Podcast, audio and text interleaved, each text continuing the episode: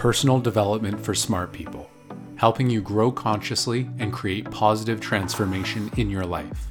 Hosted by Braun Johnson, content by Steve Pavlina. The Value of Confidence, November 18th, 2004. Last night I gave a speech called The Value of Confidence, which was about how to mentally put yourself into a state of confidence, feeling certain of success, even when your knowledge suggests you should expect to fail.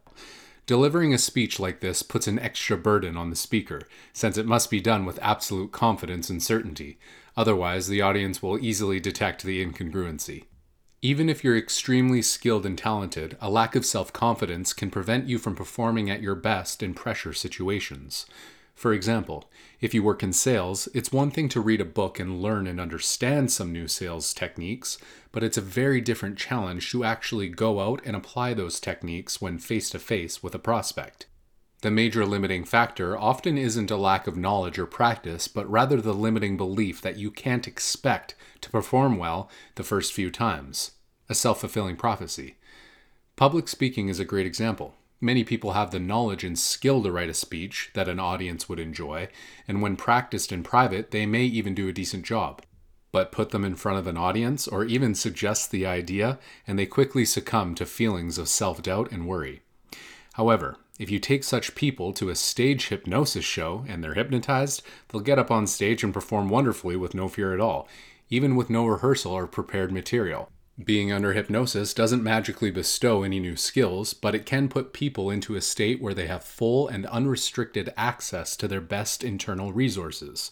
What new endeavors might you be able to take on if you were hypnotized to believe that with absolute certainty you would succeed at them? You may currently believe that confidence is the result of a history of success. While a history of success can certainly increase your confidence, you don't actually need that history to feel confident. Confidence is a feeling of certainty, a natural inner resource that can be summoned whenever you want it. The key to feeling confident lies in a quote from Albert Einstein Imagination is more powerful than knowledge. Even when your knowledge tells you to expect failure, you have the ability to consciously direct your imagination to override that impulse and feel certain of success anyway. Most people let their imaginations run on autopilot, so they sometimes see themselves succeeding, but they also worry about failure. This is like trying to drive a car by pushing the accelerator and the brake at the same time. To feel confident, you must focus your mind to see only one outcome the one of you performing at your very best. If you catch yourself worrying, aka mentally rehearsing failure, you need to immediately take your foot off that brake and focus on the accelerator. No matter how many times you catch yourself worrying or contemplating failure, just keep refocusing your mind on the image of success. In order to avoid the problem of overconfidence, let your decision to condition a state of confidence be subservient to your logic, reason, and common sense. If you feel confident that you will perform well on a big new project and use this as an excuse to underprepare, that's a mistaken application of confidence.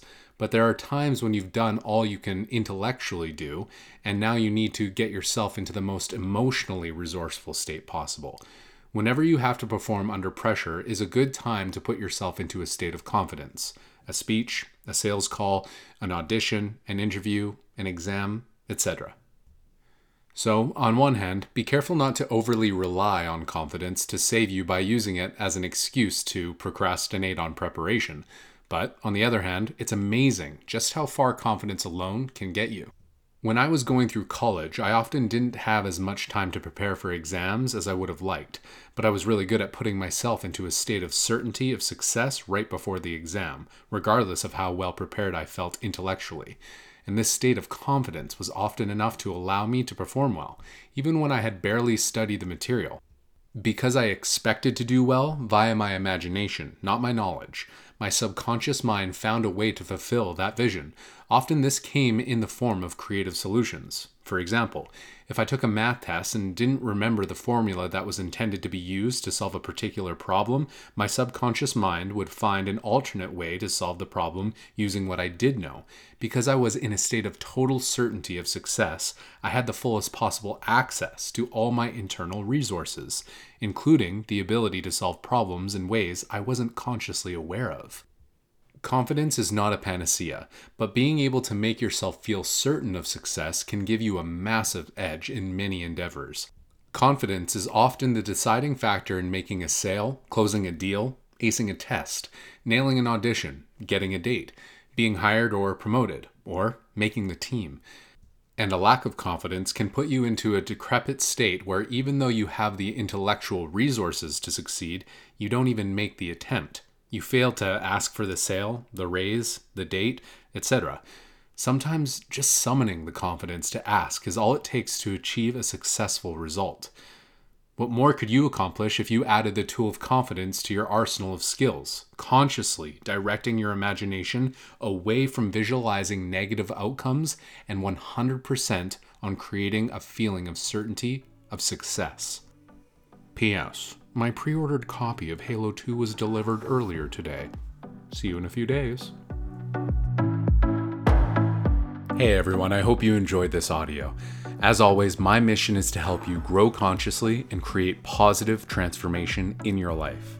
If you feel you received value here and want access to exclusive offers or help me fund this project, click the link in this audio's description to see what I've created for you. I appreciate your support. I add new episodes every Monday, Wednesday, and Friday at 11 a.m. PST, so be sure to subscribe. This is Braun Johnson. Until next time, live consciously.